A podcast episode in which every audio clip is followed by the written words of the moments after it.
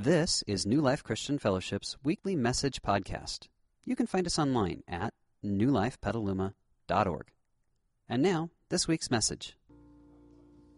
Go ahead and go ahead and have a seat. Boy, what a wonderful, wonderful morning. What are you laughing at? You you like my cardigan? Yeah, there's something greatly unfair about life. When Kevin wears a cardigan, he looks cool. I just look old. What's up with that? Anyway, hey, it's the last in our series of Won't You Be My Neighbor? So now you've got a visual image you won't ever forget about being our neighbor. And uh, so I want to welcome you this morning. My name is Ron, and if I uh, didn't get a chance to meet you on the way in, uh, I would love to do that uh, before you leave. And for those of you who are here all the time, uh, you, you sort of know the, the drill and, and where I'll be, but uh, for those of you who are new, I'll be out in the lobby. And uh, I'm, I'm very serious when I say I would love to meet you before you go. Um, this is a place where we encounter God, right? Right? Right. And we've come to encounter Him this morning. And what I'm going to talk to you about this morning comes from deep within my heart and my soul. It, it actually was birthed in me when I was a, a little 13 year old junior higher sitting on a church pew back in rural Iowa. And God began to birth a vision in me that day as I read about the church in the Bible. And I saw that that was a church that people were excited to go to. I saw that was a church where people's lives changed radically. And I saw that that was a church that made an impact in its community. And I remember as a 13 year old kid bowing my head. I don't know what the pastor was talking about this morning. I just happened to be reading in the book of Acts. I remember bowing my head and saying, God, someday I want to be part of a church like that. And um, I hope and pray that that's your experience here today.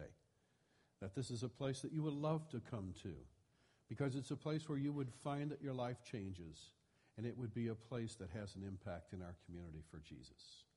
So I want to ask you to, um, I know you just sat down, but I want to ask you to stand up one more time. And uh, I want to pray a pastoral prayer over us. So would you join with me in that? Father, that is our prayer. We have come to encounter you this morning. We've come to meet with you. We've come to open our hearts to you. We've come to say, speak into our lives truths that will transform us and truths that will bring victory where there's bondage in our lives today, and truths that will bring uh, forgiveness where there's guilt, truths that will bring hope where there's despair.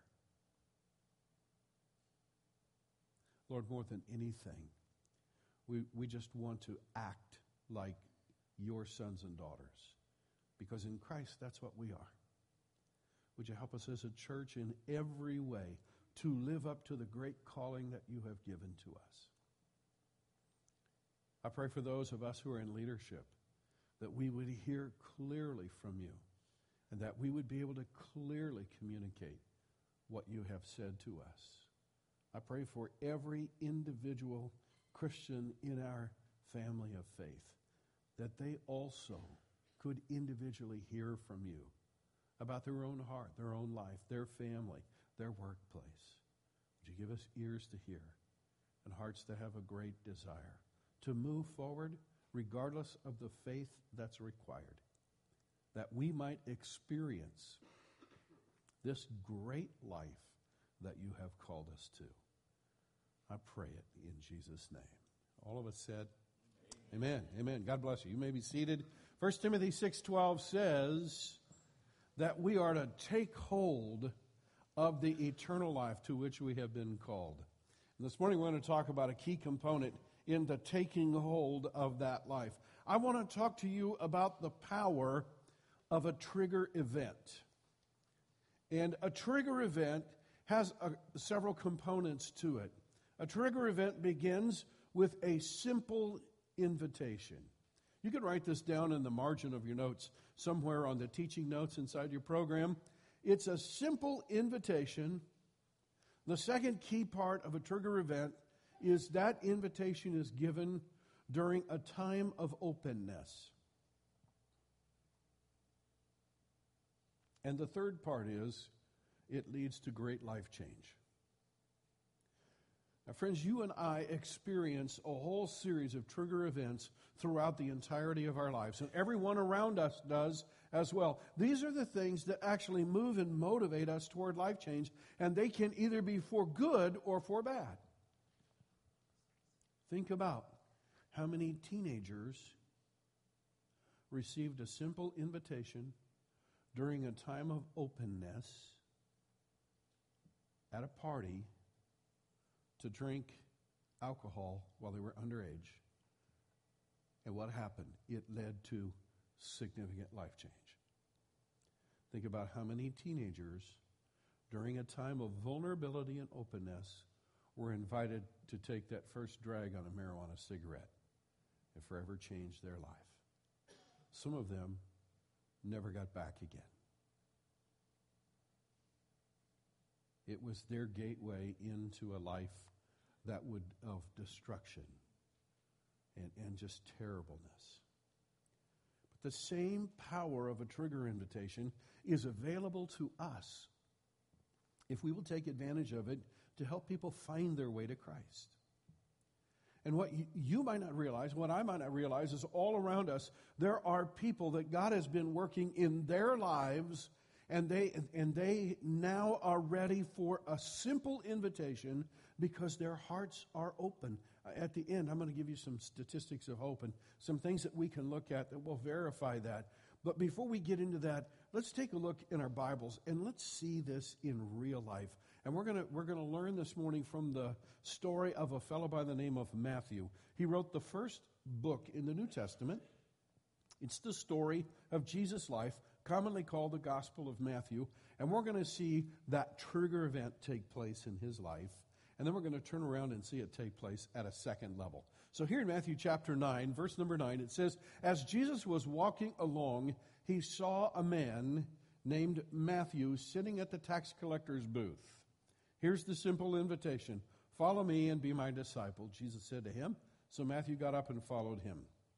How many of you think there might be a little bit more to that story than what we have written there? Yeah, Jesus was not into casting spells over people. Something had been going on in Matthew's life that was getting him open to that invitation. Now, I have to say something about the tax collector's booth. For you and for me, people that work for the IRS, that's an occupation for them. In the Jewish nation, that was not an occupation, that was a lifestyle. And it was a terrible lifestyle, and I won't get into all of the reasons why it was a terrible lifestyle, but let's just put it this way. In order to be a tax collector, you had to be a traitor to your nation, you had to be immoral, you had to be unethical, and therefore you became a social outcast. And, and to the Jews, tax collectors, they would say, tax, collect, tax collectors, prostitutes, and murderers, all the same.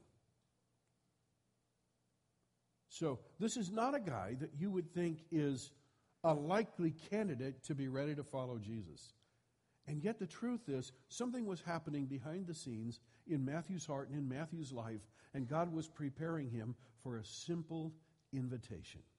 By the way, the invitation that Jesus gave him, was it real complicated? Did he give him four theological points why he should be his disciple? No. He gave him a simple invitation. Wow. And it worked. Because what does the verse say? So Matthew got up and what? Followed him. And we might think that's the end of the story, but it's not the end of the story. Take a look at what happens next here in Matthew chapter 9, verse 10. Reads like this Later, Matthew invited Jesus and his disciples to his home as dinner guests. And along with many tax collectors and other, what's the last two words? Disreputable sinners. Man, does that sound like a party you'd love to go to? Jesus and 12 holy guys and a bunch of disreputable sinners. I wish, I wish so much that we could get that picture in our heads. Not, not the humor of it, but how that reflects Christ's heart. This is pretty cool stuff. I'm going to break it out a little bit for us in just a minute. But for right now, what I want you to see is Matthew has experienced a trigger event in his life. He got up that morning, he went to his tax booth, and he was just going to collect taxes from people who were out there fishing on the lake. They caught fish. They were going to bring the fish into Capernaum where they were going to sell them, and Matthew was going to collect a tax on the fish on the way by. That's what he was empowered by the Roman government to do. And Matthew goes to his tax collector's booth that morning, and there's a stir in the crowd because Jesus is there. Wherever Jesus went, there was sort of this buzz that went ahead of him. Something's been happening in Matthew's life. Evidently, Matthew has heard Jesus talk and teach. And there's something on the inside of Matthew that's beginning to resonate with Jesus. And he begins to openly question in his mind if perhaps Jesus might be teaching the truth. And then he begins to look at his life and recognizes that if that's the truth, it has huge implications about his life. And for the first time, Matthew is open to being something besides a tax collector and a disreputable sinner himself. But there's a little fear in Matthew, too.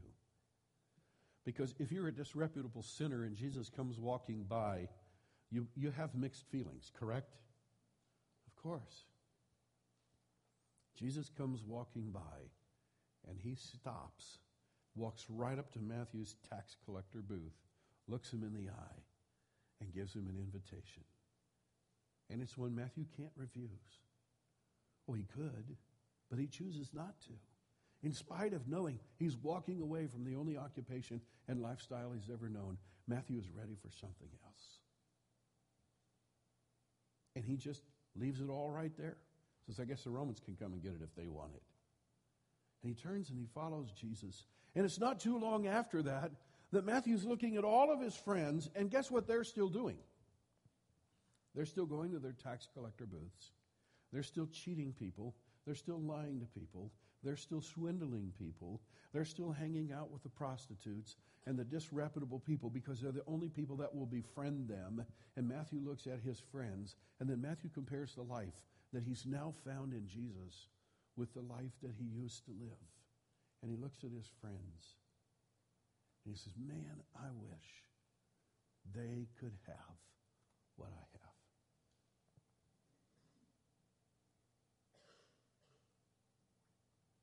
So he says, Wonder what I could do about that. And he reflects back to that day when Jesus gave him a simple, simple invitation, and he thinks, How could I get my people together with Jesus? So, he decides to invite Jesus and his people to the same place. And the only place he knows that he has control over is his own house, right? So, he invites him to his house. You know what Matthew's doing? Listen to this. Matthew's looking for a trigger event for his friends. You know, I have a question for you and for me. Do we love the people in our world enough that we search for a trigger event for them? I think Jesus would want us to. So, how's this going to work out? You get Jesus and his 12 followers coming to a house filled with disreputable sinners. Take a look. There's always other people watching. And here's what happened. When the Pharisees saw this, they asked his disciples, Why does your teacher eat with such scum? Wonder how they really felt about it. Isn't that interesting? Wow. When Jesus heard this, you know, I think it would be, it would have been interesting to be in that room because you notice the Pharisees didn't ask Jesus. I think they had learned by this time you don't want to stay away from him because he always has an answer, right? These other 12 guys, they're not nearly so sharp. So they go to the 12 and they say, Why does your, why does your teacher eat with such scum? And you notice there's no answer there because I can just see Peter, Andrew, James, and John and the rest of the gang going, I don't know. That's not who we would choose to hang out with. But you know, we're just with him. We got invited. I, I you know. And, and here, notice what Jesus says healthy people don't need a doctor, sick people do. And then he throws it down. I love this part. Jesus, then he added, Now go and learn the meaning of this scripture. I want you to show mercy, not offer sacrifices. And now here's where Jesus outlines the central reason he left heaven and came to earth. I came to call not those who think they are righteous, but those who know they are sinners. It's interesting thing here. Here's Matthew. He's got this wonderful new life in Jesus. He's thrilled and excited about it. You couldn't pay him all the money in the world to go back and be a tax collector and live the way he used to live because he's now learned the proper way to live and he's learning more about it every day and it's more exciting every day. And he looks at his friends and he thinks, oh man, I wish my friends could have what I have. How can I get them together with Jesus? And finally, he decides, I'm going to invite them to my house. I have a question. Why didn't he invite them to the local synagogue?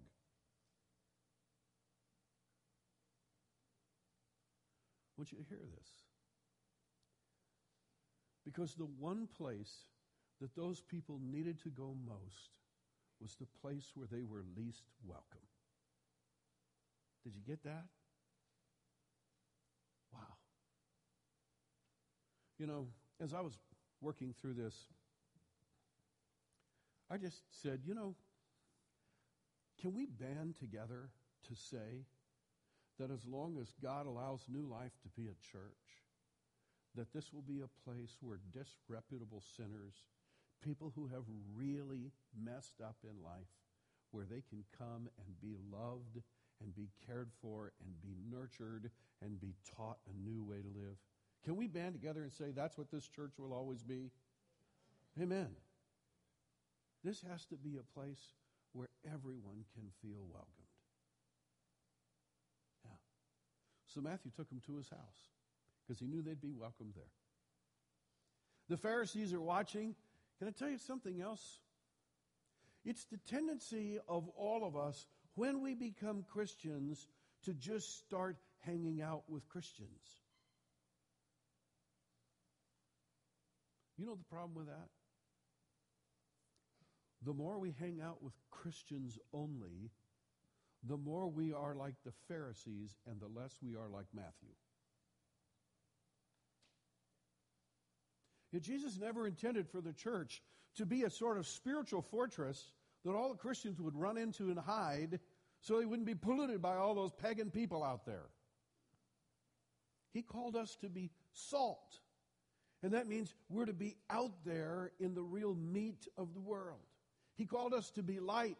We're to be out in the midst of our world. We're to be mixing it up with the worst of sinners. He called us to be leaven, that's yeast, and to be in the dough, which is the world. And one of the great challenges that you and I have, and great privileges, and great opportunities, is to spot the Matthews in our world who might be sitting at a tax collector's booth but they're ready for an invitation if someone would just give it to them. We're going to talk about that, how we can deliver a simple invitation, and, and how Christ can use us so that we can actually be neighbors to those that we work with and those who are in our neighborhood. So, I want to talk with you. Let me. Uh,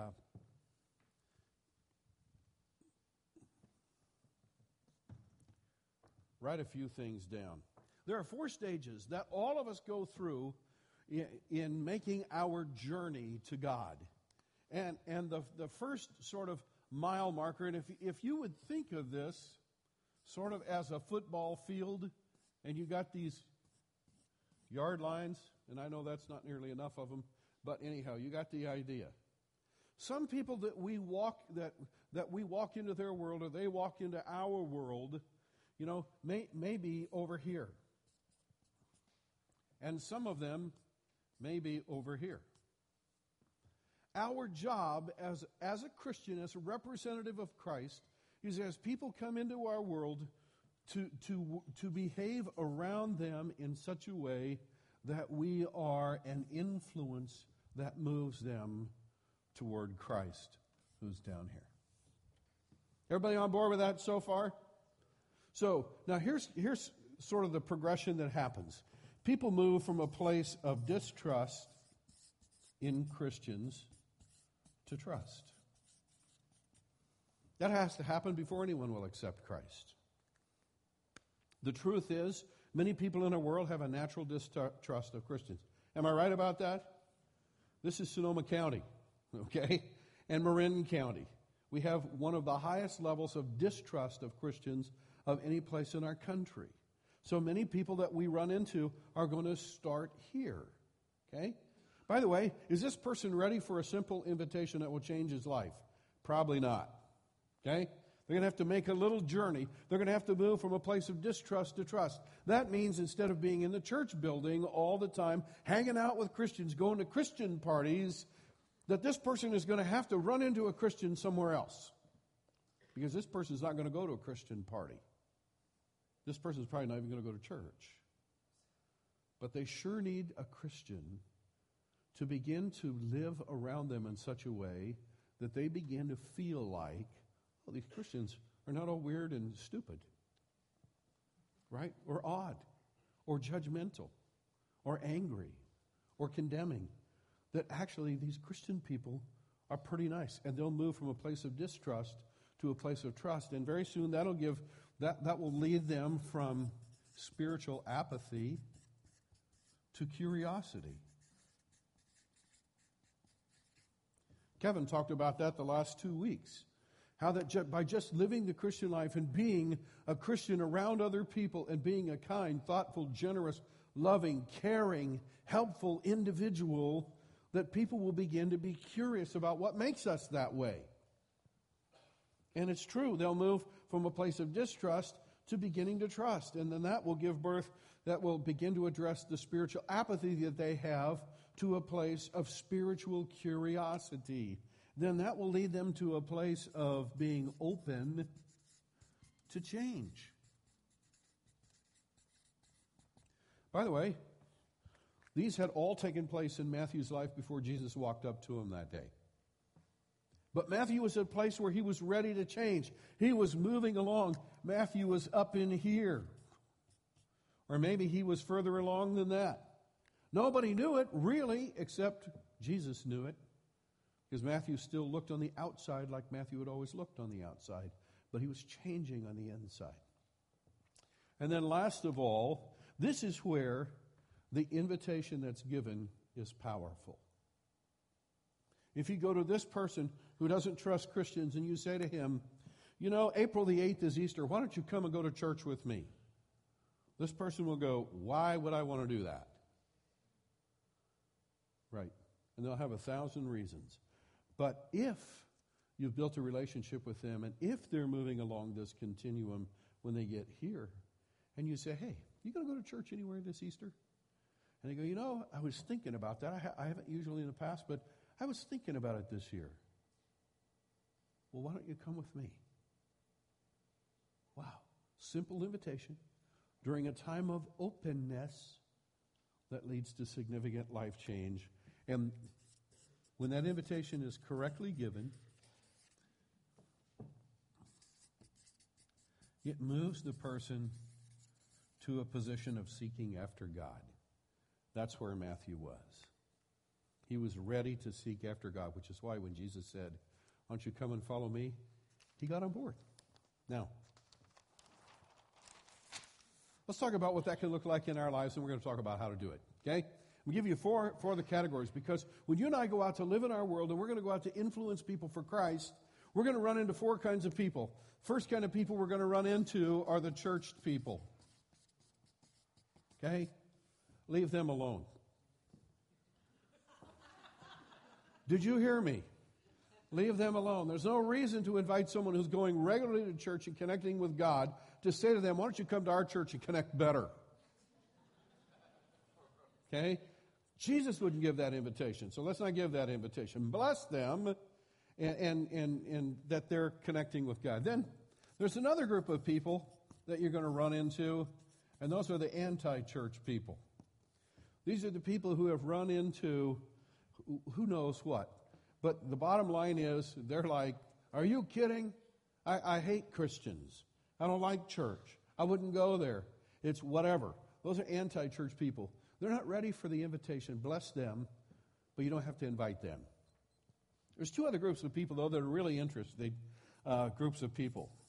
And, and, and the next is the non churched people. These are people who have no church background, they're sort of church neutral. They haven't been part of a church. They don't know much about a church. They may have been into a church a few times for weddings or funerals, but other than that, they don't know anything about church. They're sort of just a blank and open slate. Okay? They may be ready for a simple invitation. And then you have a group of people out there called the de churched.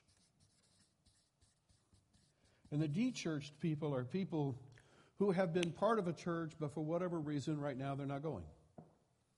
Believe it or not, a, num- a large number of these people simply moved and never reconnected with the church. It was too much trouble to go find a new church. They tried one or two, didn't really seem to fit, and somehow they just fell out of the habit of going to church. I want to give you some statistics. By the way, these two groups of people are the two groups of people that are ready and open for change, oftentimes. Did you know that of all the people in the United States who claim to be Christians, you have any idea what percentage of them actually go to church regularly? This is going to shock you 20%. All the people. That means 80% of the people in your world and my world who claim to be Christians have some level of openness to church. They claim to be Christians. They're not connected with the church. These are people sitting in their local tax collecting booth waiting for an invitation. You know how I know that? Because in a recent survey that was done, did you know that 41% of those people, that's approaching half, 41% of those people said, I would return to church on a regular basis. Listen to this if someone I knew invited me. Wow. To me, that's a statistic of hope. That means if I just get out and get to know some people, I'm going to invite some people to church and they're going to come because they're just waiting for an invitation. But they're waiting for an invitation not from a stranger, but from whom? Someone they know. Right. By the way, those of you who are 18 to 35, you know what that figure is? It's not 41%, it's 60%. 60% of the people in our culture, 18 to 35, who claim to be Christians, who were part of a church at one time, said, if someone I knew simply invited me to church, I would not just go to church with them, I would return to church. Make it part of my life. So here's our challenge. Here's what we're going to do as a church between now and Easter, all right? And this is where we get to the application points. Take a look at the screen. It's coming. There we are. I will sponsor a neighborhood open house on the weekend of March 16 through 18. Now, that's a month from now. And we have some invitations that we have professionally designed that we will be happy to forward to you so that you can put in your own information. Why an open house? Where did Matthew invite his friends? Anybody? Where? His house. There's something very unintimidating, non intimidating about your house. By the way, are you inviting these people to your house so you can lay on them a 50 pound reference Bible and beat them to church? No. You may not even invite them to church at your open house. You're inviting them to your house because you want them to know that you care. And by the way, you have to care or the open house doesn't work. Hello? By the way, it would be our intent that this wouldn't be a single open house, but it would be the beginning of a series of ongoing open houses so that you can turn your neighborhood into a neighborhood. Does that make sense? And begin to pull people together in relationship. So that's, that's the first thing. We want to come alongside you, give you all the help that, that we can give you, assist you in that. We'll pray with you in that. We will get these invitations to you. You can even come to the church building and you can use our copy machine and you can print them out in color. You can do all that stuff. We will do everything we can so that you can throw a party, an open house at your house to see if there's anybody in your neighborhood even now that's open. But if not, you can begin moving them along from where they are to closer to Christ. Second thing that is going to have to happen with this is I will identify 12 non church or de-churched people in my world and pray for trigger events to happen in their lives.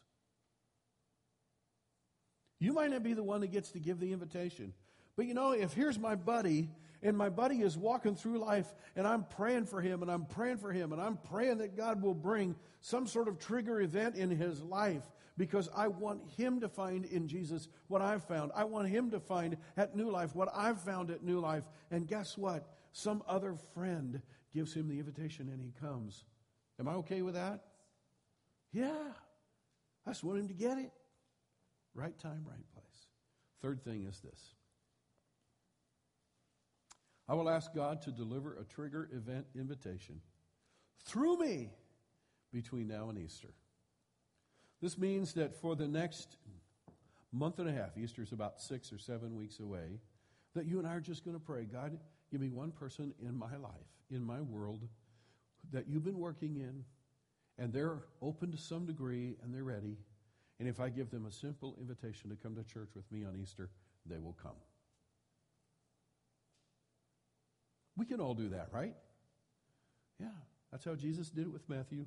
That's how Matthew did it with his friends.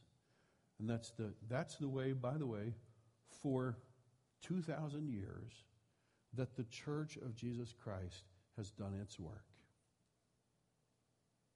It's just by people caring about those around them and people wanting those around them to find what they have found in Jesus. Now, before I pray, did I, did I say anything that would make you guilt your neighbor into coming to church? This is not about guilt. This is about love. This is about caring. This is about just saying, God, use me so that others can receive a simple invitation from me that would bring them into your presence where they could be forever changed. So, on, on the back of your Start Here card, your Connect card, there's a place for you to respond. I'm going to pray, give you the opportunity to respond, then I'm going to turn it over to Kevin. But I'm going to pray that God will do. I, I get the sense that some of us in the audience are scared. Are you scared? You don't know. You're too scared to say that you're scared. I don't want you to be scared. I just want you to love on some people.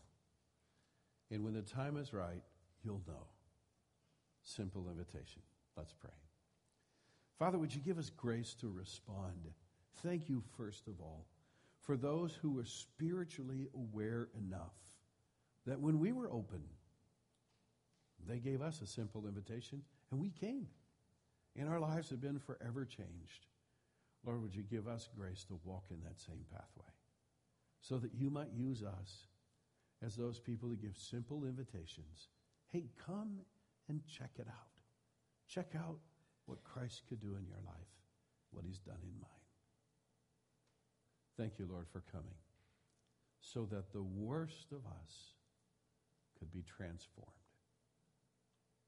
into your sons and daughters. We bless you in Jesus' name. Amen. We hope you enjoyed this week's message. You can find more information about New Life, including contact information, at newlifepetaluma.org. Thanks for listening.